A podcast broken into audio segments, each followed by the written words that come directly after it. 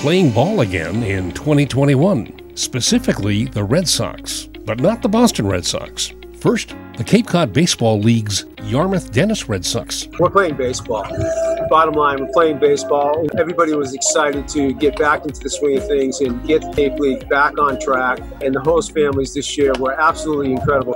However, came with the caveat that any player coming into a household would have to be vaccinated. Then, the newly relocated Worcester Red Sox of the International League. It's been great to welcome fans into the park and see this place at full capacity and just hear the roar of the crowd and have sports back. That the pandemic was a year and a half, but it felt like an eternity. This is The Language of Business, a podcast to inform and inspire entrepreneurs, anyone thinking about a startup or anyone looking for a post-pandemic pivot. I'm executive producer Don Kelly. Our host is Greg Stoller, Harvard MBA and senior lecturer at Boston University Questrom School of Business. In this episode, we look at the reopening of the Red Sox after COVID protocol was lifted in May, but not the Boston Red Sox. Here's Greg Stoller. Thanks, Don. One of the fun family things to enjoy on Cape Cod is catching a Cape Cod Baseball League game. The Cape League dates back to the 1800s, and it's the premier Woodbat College Summer League in America. One of every six players in the major leagues came from the Cape League, and that includes a lot of big names Chris Sale, Aaron Judge, Walker Buehler, DJ LeMahieu, Jason Varitek. It's a long list. Like all sports, the Cape League was thrown a curveball by the pandemic. Even the 2021 season was in doubt right up until May. The most successful of the 10 Cape League teams over the past 30 years has been the Yarmouth Dennis Red Sox. We're here with Steve Faucher, YD General Manager. And Steve, welcome to Language of Business. Thanks so much. How much of a challenge was it to put a team together for this year when there was no 2020 Cape League season and no 2020 NCAA season? Well, it was difficult for us this year because we had to figure out how we were going to have a team that was able to perform here on the Cape with all of the COVID restrictions on top of it. Those variables right there made it a challenge because, A, we didn't want anybody to get sick. So we figured out the way we were going to do this was we were going to bring all players in that were vaccinated and not bring in any players that weren't vaccinated. That presented challenges in itself because of the different states that these players are from. The COVID vaccinations different and varied from each state, so they weren't eligible in some states to get that vaccination. And there are college varsity players who are mostly around 20, right? And they're mostly around 20, so they had to wait for the other demographics to get their shots first. We toyed with that for a while. And then on top of the thing, things, doing the coordination with Cape League and trying to figure out how we're going to keep everybody safe. Myself, the players, and the staff here. We started in March with those challenges. We were under the guidance of the state. The states, in that time during the March and April period, had us at a capacity of less than 200 people, which is really tough because Cape Cod Baseball League is a nonprofit organization, and we count on those fans to be here.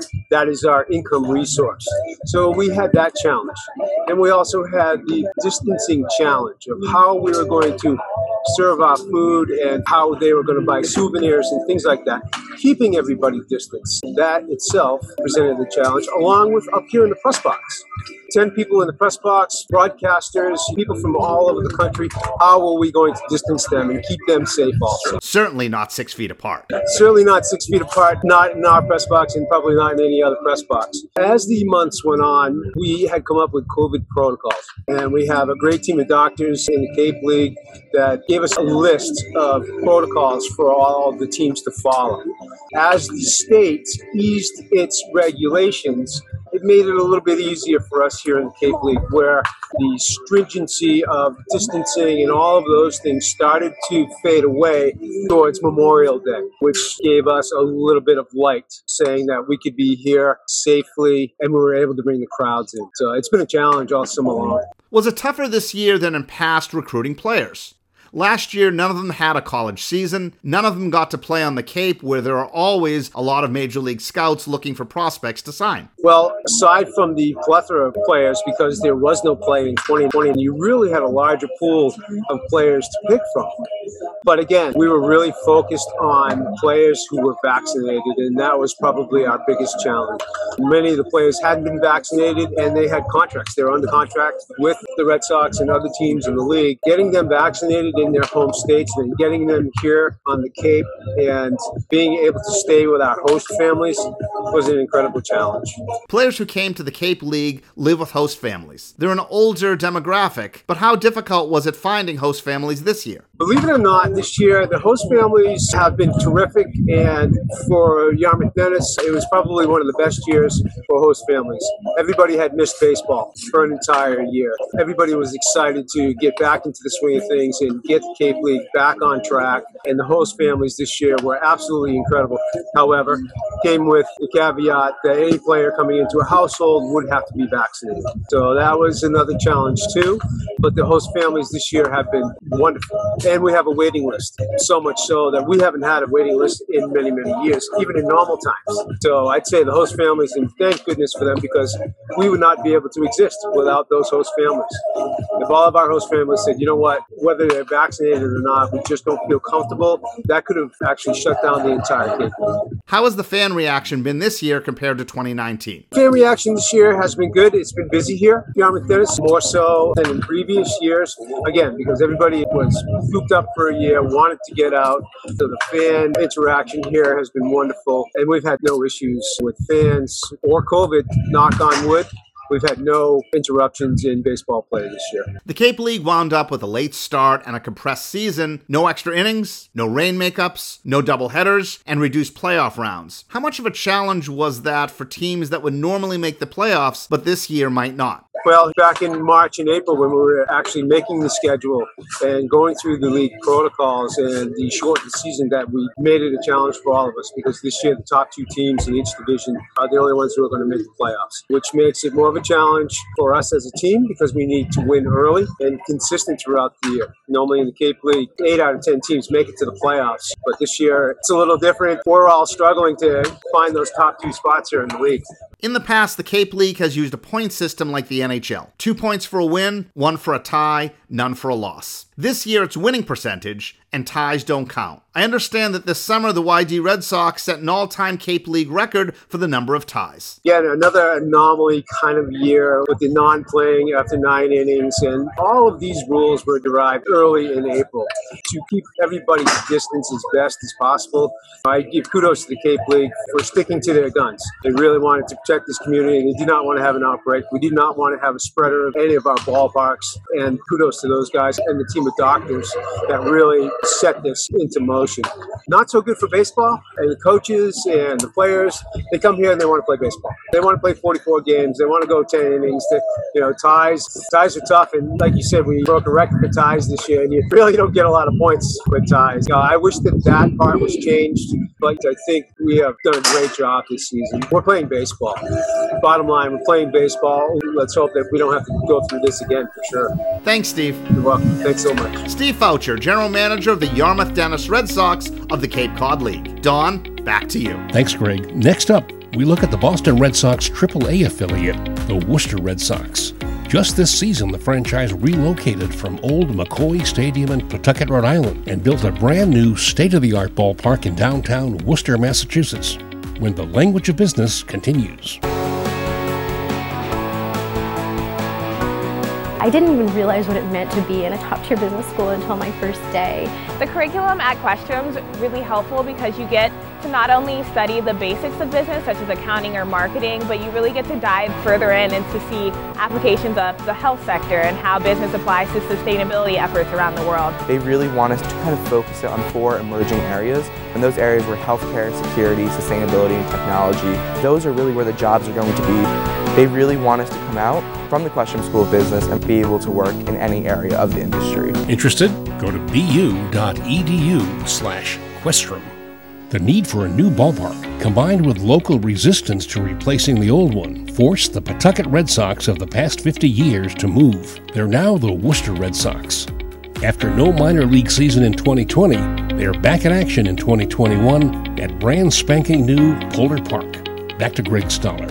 Thanks, Don. We welcome to the Language of Business Vice President of Baseball Operations and Community Relations for the Worcester Red Sox, Joe Bradlee. Thanks for having me. Happy to be here. Joe, how are people reacting to the new ballpark? City of Worcester has just been absolutely great. And the ovation that we've received from Worcester from the moment that we relocated here and the entire process from 2018 on when we announced that we would be leaving Pawtucket has just been outstanding. And we're so happy to now be rocking and rolling and we can't wait to continue to welcome fans to Polar Park all summer long. I think for all of us, it's just great to hear that roar of the crowd and have sports back and see people excited and standing on their feet and cheering for home runs. That the pandemic was a year and a half, but it felt like an eternity. And so to finally be able to see fans and see this place rocking is really quite something and it's special for all of us. The Red Sox resided in Pawtucket for 50 years. Now in Worcester, what changes has the team made? Pawtucket was our home for 50 years. It was one of the most long-standing affiliations in all of AAA, and certainly when you call a city home for that long, leaving isn't easy. When Larry Lucchino bought the team with our group of owners in 2015, we spent the following three years trying to keep the team in Rhode Island, and we really didn't think that Worcester was going to be a possibility until we got a little further along in the process. We couldn't be happier to be playing baseball here at Polar Park. We are keeping our Paw Sox Foundation active and using that as a vehicle to still support some of the long-time relationships that we have in Rhode Island with community organizations like the Boys and Girls Club of Pawtucket, the Tomorrow Fund. Even at Polar Park here, we're recognizing a lot of Rhode Island veterans as a part of our In Debt to a Vet program where we salute vets at every Sox home game. So we're doing what we can to maintain those ties in Rhode Island that you said was our home for 50 years. Now in Worcester, what changes has the team made? It's been great to welcome fans into the park and see this place at full capacity and just hear the roar of the crowd. We've had Worcester Public School students here on weeknights where we've donated thousands of tickets to students in the Worcester Public Schools. These past couple nights, it's been great to hear, you know, the roar of kids, but just in general, I think for all of us, it's just great to hear that roar of the crowd and have sports back and see people excited and standing on their feet and cheering for home runs. That the pandemic was a year and a half, but it felt like an eternity. And so to finally be able to see fans and see this place rocking is really quite something and it's special for all of us. Did ticket sales live up to your expectations and what do you foresee moving forward? Yeah, they certainly did. I mean, we have 2,200 season ticket holders in Worcester, and our wait list at the moment, 400 people on that wait list. Just to give you a sense, in Pawtucket, I think the most season ticket holders we ever had, even when Pawtucket was sort of in its heyday in 2007, 2008, some of the most successful years that we ever had. And even in those years, I don't think that we were ever north of 1,000 season ticket holders. So the reception that we've seen from everybody in Central Mass and everybody in this region has just been outstanding, and that's certainly been an aspect of this whole process that has us all really excited.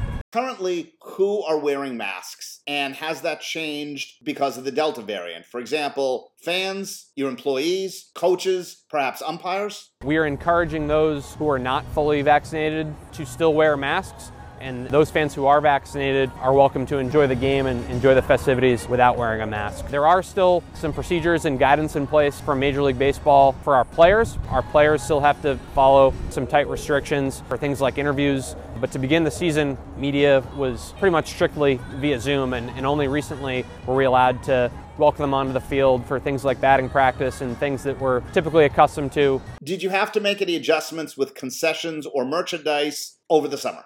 Anytime that you change cities and have to come up with new branding and relocate a team and you've got new logos and things like that, you're not exactly quite sure how all of that is going to be received. But our merchandise store is slammed absolutely every night. I just talked to Kat Burns, who's our director of merchandise, and Brooke Cooper, who's our VP of marketing, and they are just slammed. So that's really been great to see.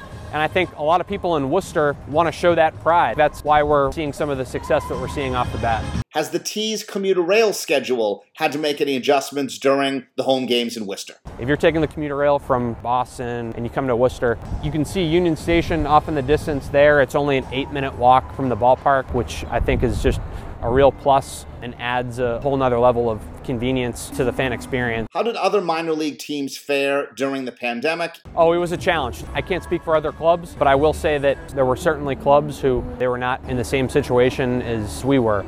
If you had told me going into our 2020 season in the winter that our entire season would be canceled due to a global pandemic and that our staff would be running a outdoor dining operation at McCoy Stadium in Pawtucket in the outfield, I would have told you that you were crazy. But that's exactly what we did. We staffed it with pretty much our entire full time operation. We're very grateful to our entire ownership group for keeping us together during the pandemic and not having any furloughs or layoffs or things like that. We put 40 tables, sometimes more, in the outfield at McCoy Stadium. We did that just about every weekend last summer to help us stay afloat and bring in revenue. There's no question that the pandemic really took a toll on us, but we're grateful to Larry Lucchino, our entire ownership group, for keeping us all together during what was a very difficult time. It's impressive that Worcester had no furloughs. And we were also in a position where we were moving to a new city and we had a new ballpark to build and getting this place open and seeing the crowd here, this place at 100% capacity, I couldn't be more proud of my colleagues, our staff, our owners, everybody that got us to this point. We're all just so grateful to be playing ball here. Joe, thank you very much. Thank you for having me. Joe Bradlee, Vice President of Baseball Operations and Community Relations for the Worcester Red Sox. Don, back to you. Thanks, Greg. And that's part one of our look at sports reopening. In the next episode, we'll look at the reopening of college sports, specifically rowing and track and field. Support for the language of business is from Boston University Questrom School of Business. We now have downloads in 77 countries and 42 states, plus DC. We appreciate the support. If you like our podcast, please mention it to someone and subscribe.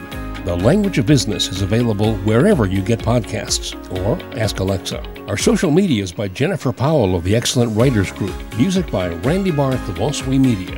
Consulting producer Helen Tierney of Happy Accident Productions. Direction, audio editing, and voiceover by yours truly. Special thanks to Mike Carruthers of SomethingYouShouldKnow.net. For Greg Stoller and the entire team, I'm Don Kelly. Thanks for listening to The Language of Business.